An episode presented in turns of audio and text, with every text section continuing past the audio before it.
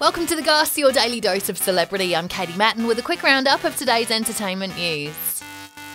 It's Tuesday, the 7th of November, 2023.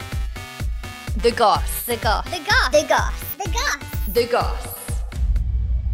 Kourtney Kardashian and Travis Barker have welcomed their first child together, a boy called Rocky. The 44 year old Kardashian star has three kids with ex Scott Disick and went through IVF to fall pregnant with her fourth child. Travis also has a son and daughter from his previous relationship. Britney Spears wants to open up about why her marriage to Sam Asghari broke down in a second autobiography. because I've been in denial. I've been in shock. I am traumatized. She wrote her first book, The Woman in Me, before they split, calling him a gift from God. It's been reported that Sam threatened to reveal embarrassing truths about Britney and her mental health if she didn't agree to change the tight prenup that he signed when they got married.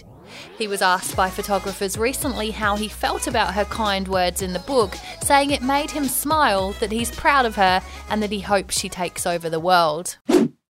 And Harry and Meghan have taken a private jet to Vegas to watch Katy Perry in concert. They were joined on the plane by Cameron Diaz and Benji Madden for the night out, flying home after the show. The former senior royals have been criticised for their use of private planes as it contradicts their view on climate change. They both speak publicly about their passion to help, with critics drawing attention to the amount of short private flights they take. They preached about the environment, but then we found out they were using private jets all the time. They preached about poverty on the day that Meghan was having a half a million dollar baby shower in New York, and so on and so on.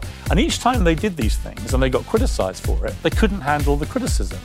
Follow us, like, rate, and subscribe wherever you get your podcasts, and that's the goss for today. See you again tomorrow.